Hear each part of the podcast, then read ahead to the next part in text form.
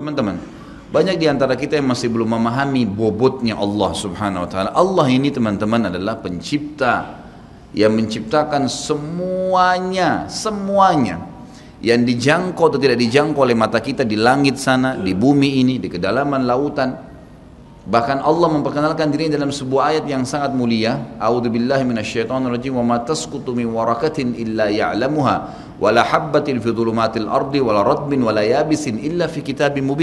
Tidak ada selembar daun yang jatuh dari sebuah pohon kecuali dia tahu, Allah tahu dari pohon mana, berapa kali dia ya e, tersentak, kemudian dia jatuh di sisi mana di tanah. Allah semua sudah tahu kapan dia jatuh, kapan daun itu tumbuh dan tidak ada biji yang basah ataupun kering di dalam bumi kecuali Allah sudah catat semuanya di Lauhil Mahfud.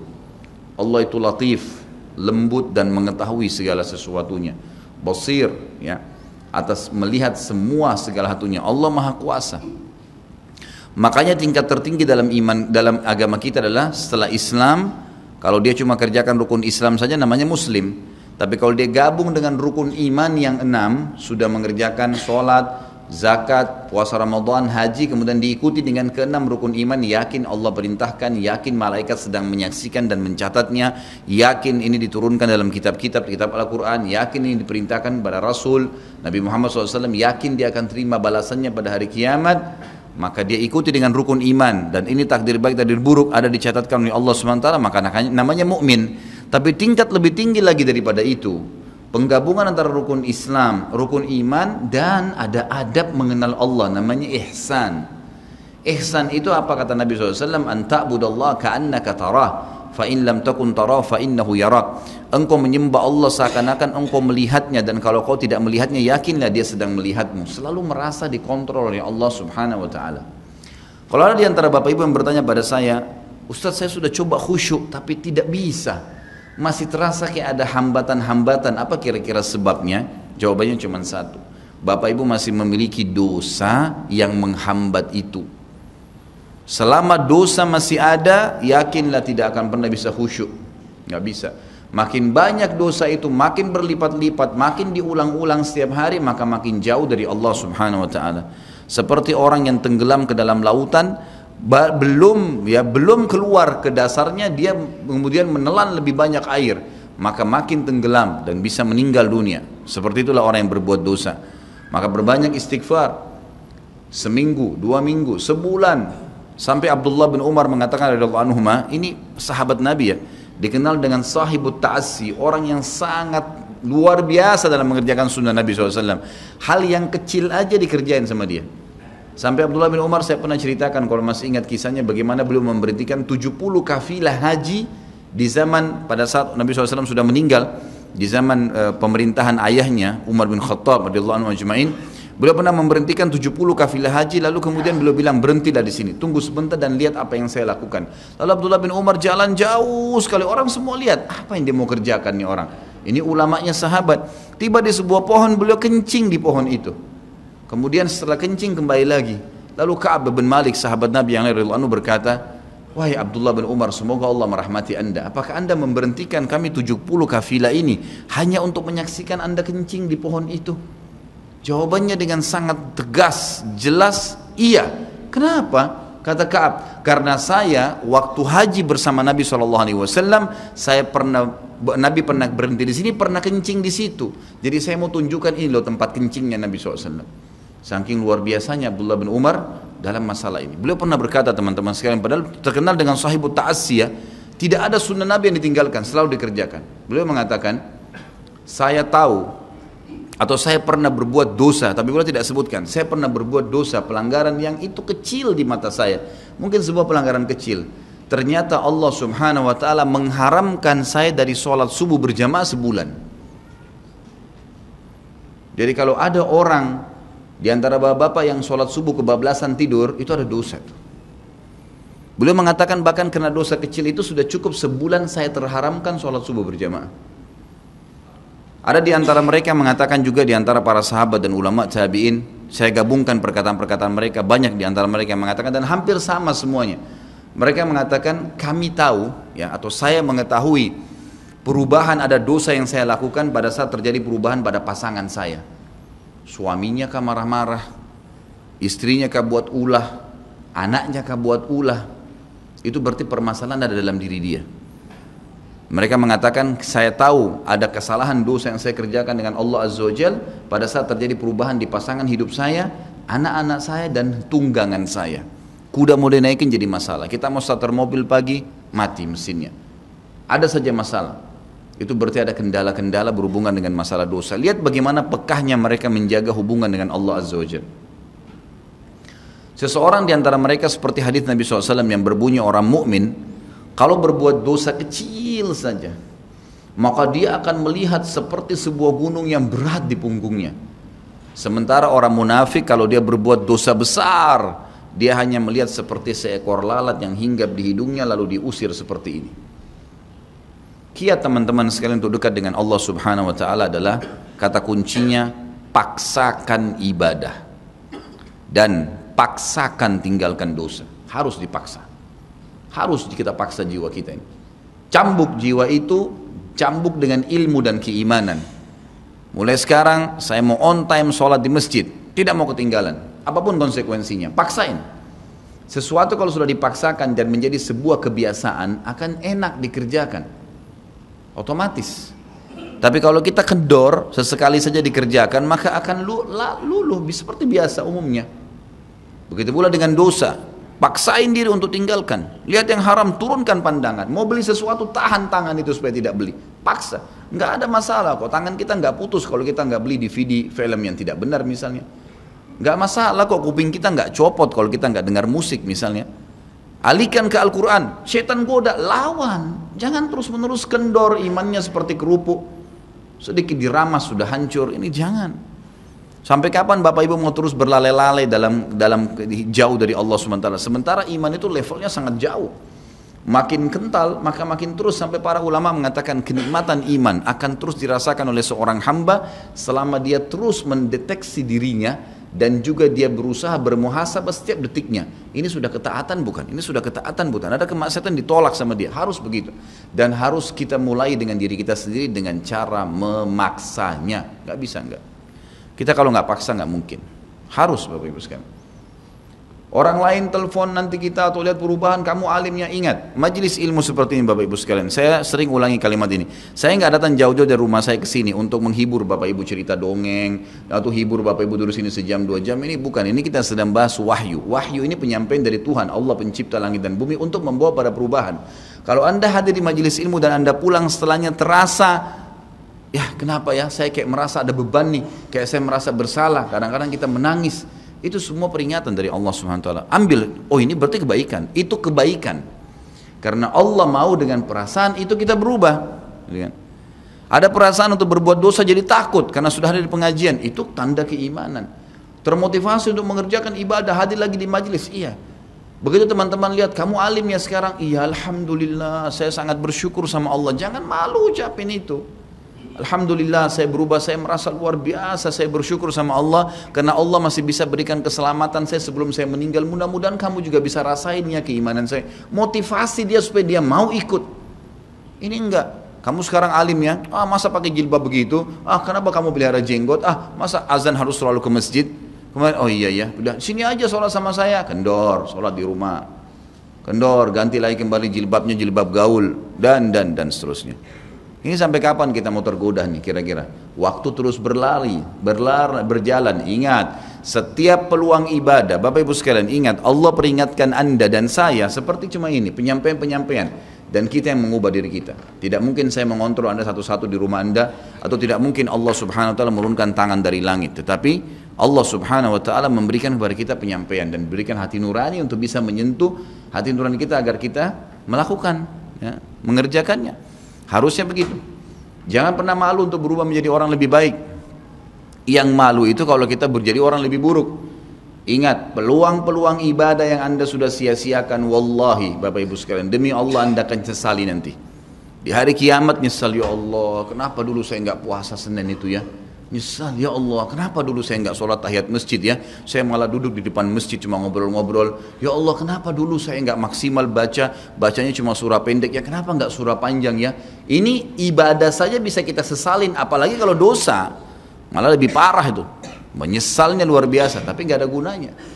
Peluang-peluang ibadah yang anda sudah sia-siakan tidak pernah, tidak akan pernah bisa diperbaiki. Nggak bisa. Ini tadi kalau ada orang tidak ikut sholat sama kita berjamaah maghrib misalnya, kemudian mereka ikut di pengajian lalu merasa tersentuh, coba ya saya ikut dari awal ya.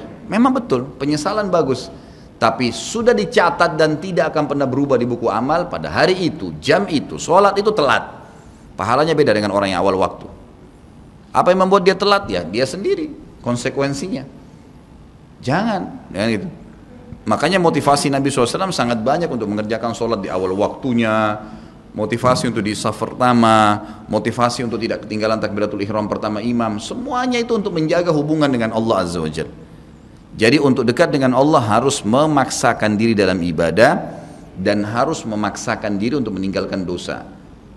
Bagaimana tanggahnya untuk sampai ke sana? Ilmu, majlis ilmu hadir di majelis ilmu seperti ini Bapak Ibu sekalian saya bukan mengatakan karena saya menyampaikan siapa saja di antara teman-teman dai yang sampaikan semoga Allah ikhlaskan niat kita semua itu harus dihadiri harus hadiri majelis ilmu akan mengubah kita kalau tidak dengar bawa walkman, bawa headset, bisa dengar di HP kita. Sekarang bisa daripada kita nonton. Orang banyak habisin pulsanya hanya nonton YouTube hal-hal yang tidak ada manfaatnya. Nonton ceramah tuh, dengarin sambil belanja, sambil macet di jalan, pasang headset di kuping, kemudian kita dengarin ceramah-ceramah itu. Tambah ilmu dengan ilmu, tidak ada kata cukup. Kata para ulama salaf, ilmu itu, ilmu syari yang merupakan tangga membawa kita kepada hubungan dengan Allah yang sangat baik, karena dengan keimanan akan muncul, iman akan muncul dengan ilmu itu, ya dia akan memberikan setengah hidupnya dengan cara kita membayar dia dengan seluruh hidup kita. Nggak bisa. Seminggu sekali itu nggak cukup, nggak cukup. Apalagi ada orang sebulan sekali, apalagi ada orang cuman kalau lagi ada waktu lowong, ini nggak bisa. Kita sibuk Bapak Ibu sekalian memberikan makan tubuh kita. Makan makanan, minum macam-macam variasi, betul untuk fisik, fisiknya sehat. Tapi ruhnya kurus, kerempeng, sakit. Itu luar biasa. Tapi kalau kita balik, fisik kita yang biasa, cukup kenyang sudah. Tapi ruh kita kita berikan kesehatan yang luar biasa, Orang kalau ruhnya yang sehat Bapak Ibu sekalian semuanya jadi kecil buat dia. Julaibi radhiyallahu anhu sahabat Nabi itu saking kecilnya badannya itu sampai diangkat oleh Nabi SAW dengan satu telapak tangan karena kecilnya badannya. Tapi di perang ya Uhud dia bisa membunuh tujuh orang kafir. Tidak ada hubungannya dengan kecil badannya, tapi ruhnya kuat, besar. Waktu Nabi SAW balik dari perang Uhud dan di terkalahkan oleh orang-orang kafir Quraisy dengan hikmah Allah Subhanahu wa taala semua sahabat waktu itu mati syahid 70 orang di Uhud sisa 630 orang bersama Nabi SAW semuanya terluka. Dan minimal luka sahabat waktu itu minimal 7 luka.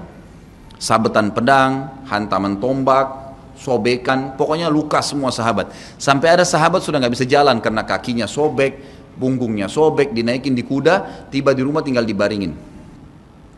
Lihat bagaimana para sahabat mengetahui bagaimana hubungannya dengan Allah Subhanahu wa taala dengan ilmu yang sudah tertanam yang Nabi SAW tanamkan dalam hati mereka bisa mengubah segala sesuatu. Subhanallah tiba pulang menjelang maghrib ke kota Madinah istirahatlah para sahabat ini mereka lagi obatin obat luka mereka Nabi SAW dapat wahyu menyuruh Nabi SAW dan para sahabat keluar mengejar Quraisy Quraisy ini jumlahnya waktu itu ya seribu orang. Maaf tiga ribu orang. Pasukan Quraisy yang terbunuh cuma sekian belas saja mereka. Dan mereka sudah merasa bangga dan pulang ke kota Madinah pulang meninggalkan Madinah karena Uhud itu dekat Madinah. Kemudian mereka bangga dengan itu. Keesokan paginya habis sholat subuh kata Nabi SAW wahai sahabat-sahabatku Allah Azza wa Jal memerintahkan kita untuk mengejar Quraisy maka pulanglah masing-masing kalian di suku kalian lalu motivasi siapa pun yang ikut kemarin di Uhud semua mau sakit mau enggak mau luka mau enggak tapi ini luka semua nih minimal punya tujuh luka ya Kita kadang-kadang mungkin kuku kita kecabut aja sudah susah ke masjid. Ini sabetan pedang, sobek, rusak semua tubuh mereka. Dikatakan dalam riwayat sampai para sahabat ada yang tidak bisa ngomong karena sudah kesakitan yang luar biasa. Kata Nabi SAW, semua yang ikut, semua yang ikut di Uhud kemarin keluar lagi. 630 orang semua harus keluar. Bagaimana caranya? Pokoknya ngumpul keluar, perintah Allah. Coba bayangin, kita kadang-kadang habis olahraga saja capek, diajak keluar sama istri atau diajak keluar sama suami, kita sudah nggak mau keluar capek biasa olahraga atau mungkin penat capek duduk di kantor mau istirahat ini habis perang badannya disabet-sabet diajak berperang lagi nih apa yang terjadi teman-teman sekalian pulanglah pimpinan-pimpinan suku sahabat ini dimulai dengan Sa'ad bin Mu'ad radhiyallahu anhu sahabat Nabi yang mulia. Luar biasa ini. Orang ini pada saat meninggal kata Nabi SAW goncang arsnya Allah dengan meninggalnya Sa'ad. Saat pulang ke kaumnya lalu berkata wahai kaumku Sesungguhnya Nabi SAW menyuruh kalian untuk kembali menyerang Quraisy. Pada saat itu mereka lagi kumpul saling ngobatin luka dan di depan mereka yang saling ngobatin luka itu adalah Usaid bin Khudair, sahabat Nabi yang mulia. Ini sahabat Nabi yang satu dari Aus ini kalau membaca Al-Qur'an malaikat turun dari langit dengerin bacaannya. Luar biasa. Lagi ngobatin lukanya sambil dia berkata, waktu dikatakan Nabi SAW menyuruh kalian mengejar Quraisy. Kata kata Usaid bin Khudair lagi ngobatin lukanya, sami'na wa ata'na. Kami dengar dan kami patuh ditinggalin lukanya. Lalu seluruh suku itu saling nopang satu sama yang lain mendatangi masjid Nabi SAW untuk ikut berperang lagi. Nggak ada satupun yang tinggal. Ada yang luar biasa, saya terus terang nangis waktu dengar kisah itu. Luar biasa, dua orang anak muda Ansar saya setiap kenang kisah ini selalu nangis. Tidak bisa tahan karena luar biasa. Anak dua orang ini belasan tahun umurnya dan dua-duanya nggak bisa jalan Bapak Ibu sekalian. Tidak bisa jalan. Luar biasa. Sudah sobek kakinya, sobek punggungnya, bahkan dikatakan di bagian leher ada irisan, di bagian lehernya ada irisan, gitu kan. Kesakitan. Dua-dua ini diturunkan dari kuda ditidurkan. Adik kakak nih. Tapi saya tidak ingat namanya tidak disebutkan dalam kisah, tapi ini kisah luar biasa dan kemarin kebetulan Imam Masjid Haram atau saya lagi umroh nyebutin kisah itu juga. Hampir satu masjid orang menangis mendengarkan kisahnya. Dia mengatakan waktu sampai ke telinga adik kakak ini umurnya belasan tahun ya, di bawah 20 tahun. Kalau Nabi SAW memanggil seluruh yang hadir di Uhud untuk kembali berperang. Ini mereka nggak bisa jalan nih. Si kakak bilang sama adiknya, kita nggak bisa tinggal di sini nih. Rasulullah SAW sudah memanggil kita untuk menjawab panggilan Allah. Kata adiknya, bagaimana caranya kita merangkak? Bagaimana caranya kita ke sana? Nggak ada yang bisa nopang. Ini berdua lagi sakit. Mereka cuma tinggal sama ibunya. Lalu berkata si kakak, sekali saya seret kamu, sekali kamu seret saya. Mereka saling seret satu sama yang lain, Bapak Ibu sekalian, sampai di hadapan masjid Nabi SAW. Lihat bagaimana iman mereka kepada Allah Subhanahu Wa Taala luar biasa. Gitu ya. Dan ini tidak bisa kecuali kalau dipaksakan. Kalau tidak dipaksakan nggak bisa. Semoga Allah SWT jadikan kita orang yang selalu memaksakan diri untuk ibadah. Karena kalau tidak, kita nggak paksakan, kita akan mati dalam keadaan konyol dan menyesal karena tingkatan-tingkatan di surga akan hilang. Percuma. Gitu. Baik, saya bacakan. Pasal kedua. Adab terhadap Allah Subhanahu wa taala. Seorang muslim hendaknya melihat segala sesuatu yang telah diberikan Allah kepadanya dengan tiada terhingga, yakni berupa kenikmatan yang tak terhitung. Terlindungnya dia pada saat menempel di dalam rahim ibunya ketika berupa nutfah atau air mani menentukan perjalanan hidupnya hingga hari bertemu dengan Robnya Allah Azza wa Jal. Hendaknya ia bersyukur kepada Allah atas nikmat itu dengan lisannya, yakni memuji dan menyanjung Allah secara ya semestinya. Juga bersyukur kepada Allah dengan anggota badan dengan cara menggunakannya di dalam ketaatan kepada Allah Subhanahu wa taala. Karena mengingkari nikmat, tidak mengakui kelebihan yang diberikan Allah, mengingkarinya beserta kebaikannya bukanlah termasuk adab kepada Allah. Sebagaimana Allah berfirman dalam surah An-Nahl ayat 53, A'udzubillahi minasyaitonirrajim. Wa ma bikum min ni'matin faminallah dan apa saja nikmat yang ada padamu maka itu dari Allah datangnya. Dalam surah An-Nahl ayat 18 Allah berfirman, A'udzubillahi minasyaitonirrajim wa in ta'uddu ni'matallahi la tuhsuha. Dan jika kalian menghitung-hitung nikmat Allah maka kalian tidak akan mampu untuk menghitungnya. Begitu banyak nikmatnya Allah Bapak Ibu sekalian kita berbuat maksiat, pelanggaran-pelanggaran tapi Allah masih bisa memberikan kita oksigen gratis. Cahaya masih bisa ditangkap oleh mata kita. Telinga kita masih bisa menangkap suara sehingga mengetahui apa yang diinginkan oleh kita. Setelah bertahun-tahun berbuat dosa dengan taubat kepada Allah, Allah bisa ampuni itu luar biasa. Nikmat Allah tidak bisa terhitung. Rugilah orang-orang yang tidak menyembah Allah Subhanahu wa taala. Dan kalau seandainya kata Ibnu Taimiyah rahimahullah, orang-orang yang bermaksiat kepada Allah itu tahu bagaimana nikmatnya keimanan yang ada dalam hati kami ini sehingga kami bisa menangis dan kami bisa merasakan dekatnya dengan Allah bahkan merindukan surga dan selalu merasa diri jauh dari neraka. Maka niscaya mereka akan membelah dada-dada kami dan mengambil keimanan itu karena mereka tidak akan pernah merasakannya. Keimanan akan membuat makanan sederhana menjadi mewah tidur di tempat yang biasa akan menjadi nyaman. Bahkan cobaan seberat apa pun menjadi kecil buat kita. Karena keimanan kepada Allah Subhanahu wa taala. Dan itu sebuah nikmat. Itu hanya bisa dirasakan kalau kita betul-betul memaksakan diri beribadah kepada Allah Subhanahu wa taala. Allah berfirman dalam surah Al-Baqarah 152 dari selanjutnya A'udzubillahi minasyaitonirrajim Fadhkuruni azkurkum washkuruli wala takfurun Ingatlah selalu aku kata Allah Selalulah berzikir, selalulah patuh, selalulah kerjakan ketaatan-ketaatan Nikmatilah yang halal, jauhilah yang dilarang Maka aku akan ingat kepada kalian Bayangkan kalau seorang presiden mengingat kita bagaimana banggahnya kita disebut-sebut nama kita pada di hadapan orang-orang yang di sekitarnya. Bagaimana dengan Allah pencipta langit dan bumi yang mengingat kita. Dan bersyukurlah kepadaku dan jangan kalian mengingkari nikmat-nikmatku. Oleh karena itu, Tidaklah beradab jika seseorang lari kepada sesuatu yang tidak memiliki tempat pelarian, bersandar kepada yang tidak memiliki kemampuan apa pun, serta bertawakal kepada yang tidak mempunyai daya dan kekuatan. Allah Subhanahu wa taala berfirman dalam surah Hud ayat 56. A'udzu billahi minasyaitonir rajim. Ma min dabbatin illa huwa akhidun binasiyatiha. Tidak ada sesuatu atau tidak ada suatu binatang pun melainkan dialah yang memegang ubun-ubunnya.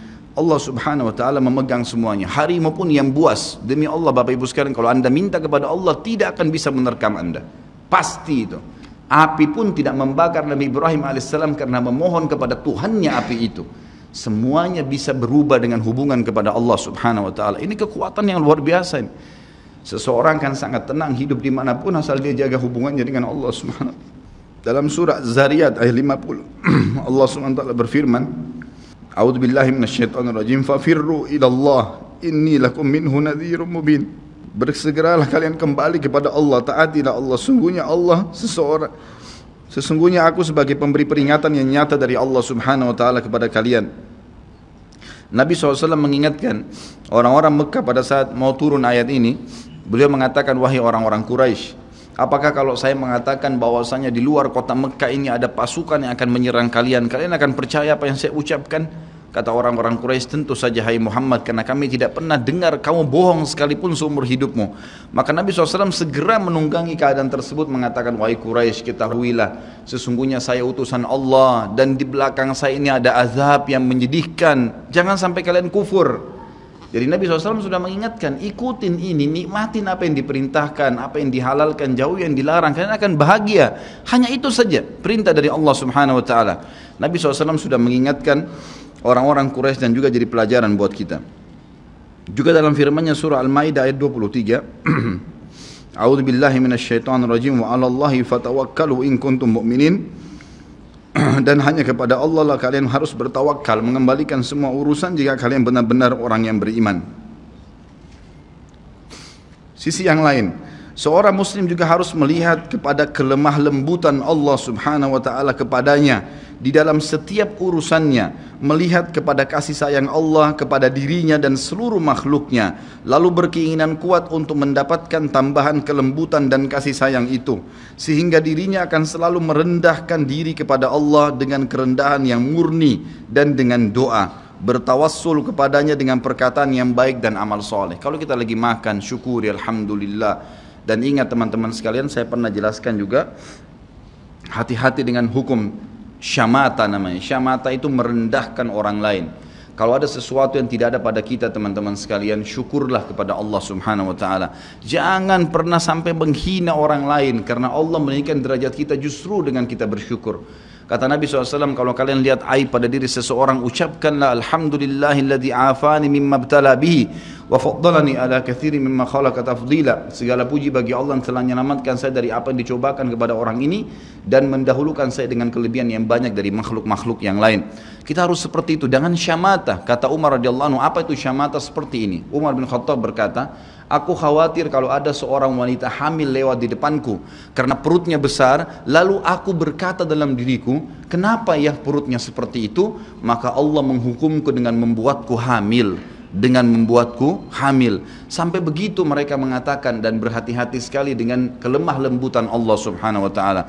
Allah lah yang telah membuat binatang yang ada ada binatang yang indah bulunya, yang bagus tampangnya dan ada Allah juga ciptakan buruk di mata manusia untuk untuk menunjukkan keajaiban dan kemahakuasaannya Allah. Ada ikan yang indah untuk dilihat, ada ikan yang seperti batu buruk. Kita cuma mengatakan subhanallah yang telah menciptakan yang baik dan buruk. Subhanallah yang telah menciptakan yang sehat dan sakit. Subhanallah yang telah menciptakan yang putih dan hitam. Subhanallah dan subhanallah. Bukan justru kita menghina teman-teman sekalian. Kalau ada sesuatu yang menimpa orang lain yang tidak ada pada kita, syukurilah nikmat Allah Subhanahu wa taala dan jangan sampai kita merendahkan orang lain. Ini semua merupakan adab kata beliau terhadap Allah yang menguasainya maka bukanlah orang yang beradab orang yang berputus asa dari mencari tambahan rahmatnya yang luas meliputi segala sesuatu, berputus asa dari kebaikan Allah yang tak terhingga yang mencakup seluruh alam semesta ini, serta kelembutannya yang tercurah untuk segenap makhluk. Allah Subhanahu wa taala berfirman di dalam Al-A'raf 156, "A'udzu billahi minasyaitonir rajim wa rahmati wasi'at kulla syai" dan rahmatku meliputi segala sesuatu. Kata ulama tafsir, hewan pun kalau yang buas kemudian dia menerkam mangsanya lalu dia meminta maaf kepada Allah maka rahmatnya Allah akan meliputinya seseorang membunuh orang lain pun sebagaimana masuk dalam sebuah hadis Allah tertawa melihat dua orang yang saling bunuh membunuh kemudian dua-duanya masuk surga. Lalu para sahabat bertanya ya Rasulullah bagaimana ceritanya dua orang itu? Kata Nabi SAW yang satunya mukmin yang satu kafir. Lalu kemudian si kafir membunuh si mukmin di kancah peperangan mata mati syahidlah si mukmin tadi. Berjalan waktu si kafir mendapatkan hidayah akhirnya juga masuk Islam dan dia berperang lalu dibunuh oleh orang kafir yang lain Orang mukmin yang pertama terbunuh dengan orang kafir yang akhirnya masuk Islam juga terbunuh di kancah peperangan, dua-duanya masuk surga dan Allah menyambutnya dengan rahmatnya. Allah tersenyum dan tertawa dengan dua orang ini. Jadi dengan kemaha lembutannya Allah Subhanahu wa taala. Dalam surah Asy-Syura ayat 19 dikatakan juga a'udzubillahi Allahu latifun bi'ibadi. Allah itu maha lembut terhadap hamba-hambanya. Makanya dalam hadis yang lain dikatakan, "Ma nazala linu fi illa zana." Tidak ada sesuatu dikemasi dengan kelemah lembutan kecuali akan menghiasinya. Dikatakan Allah latif, Allah itu lembut, yuhibbul lutf. Dia suka dengan kelemah lembutan, gitu kan. Wa ma nuzi'a min syai'in illa syana. Tidak ada sesuatu diangkat darinya kelemah lembutan kecuali akan merusaknya. Tidak ada manfaatnya mencak-mencak marah-marah tuh. Emosi habisin waktu-waktu kecuali dalam pelanggaran agama saja. Tapi kalau bukan pelanggaran agama, maka jangan. Tidak perlu semua. Dikatakan dalam hadis Bukhari Nabi SAW kalau berhubungan dengan hak beliau urusan dunia semuanya ditoleransi. Tapi kalau sudah berhubungan dengan hak Allah Subhanahu Wa Taala barulah beliau tegas. Ya, ini sifat Nabi Muhammad SAW kita baca dua ayat lagi baru kita tutup. Sudah masuk waktu Surah Yusuf ayat 87 A'udzu billahi minasyaitonir rajim. La tayasu min rauhillah. Janganlah kalian putus asa dari rahmat Allah. Sebagaimana hadis tentang orang yang membunuh 99 jiwa kemudian dia datang kepada seseorang abid orang ibadah tapi tidak punya ilmu. Apakah Allah masih akan ampuni saya? Dia mengatakan tidak mungkin kamu membunuh 99 jiwa.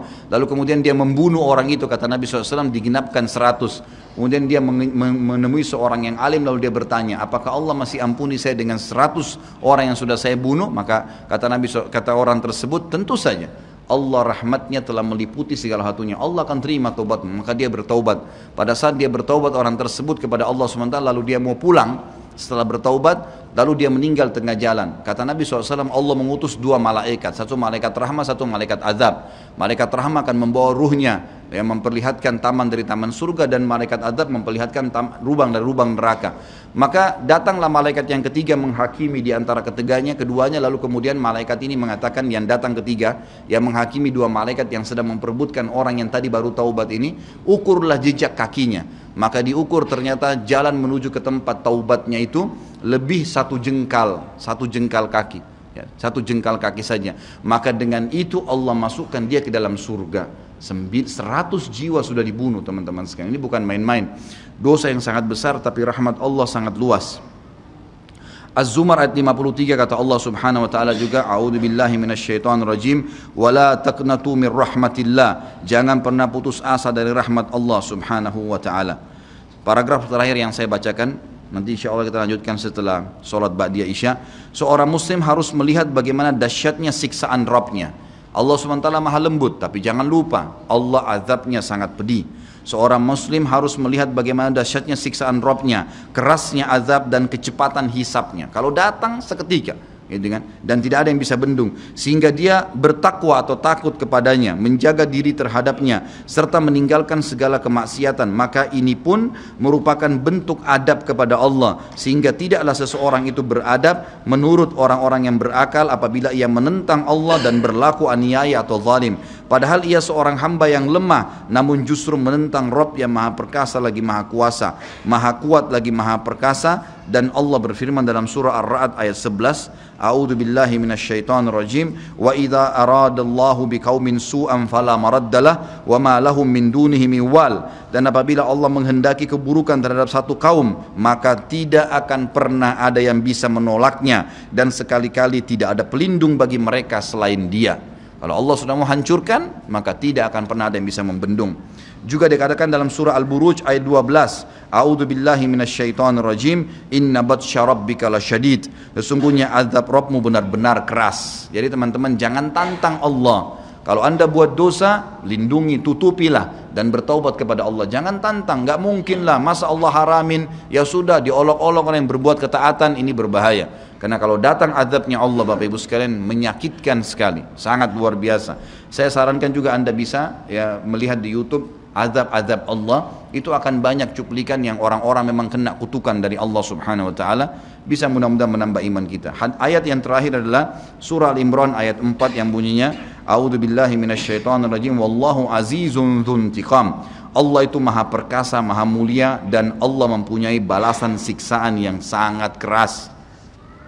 Ingat, Allah memang maha pengampun, tapi Allah juga dari sisi lain azabnya sangat keras. Maka harus hati-hati Bapak Ibu sekalian dalam menjaga hubungan dengan Allah Subhanahu wa taala. Nanti kita lanjutkan lagi dengan yang tersisa setelah salat ba'diyah insyaallah. Subhanakallahumma bihamdika asyhadu an la ilaha illallah astaghfirullah wa atubu ilaih. Wassalamualaikum warahmatullahi wabarakatuh.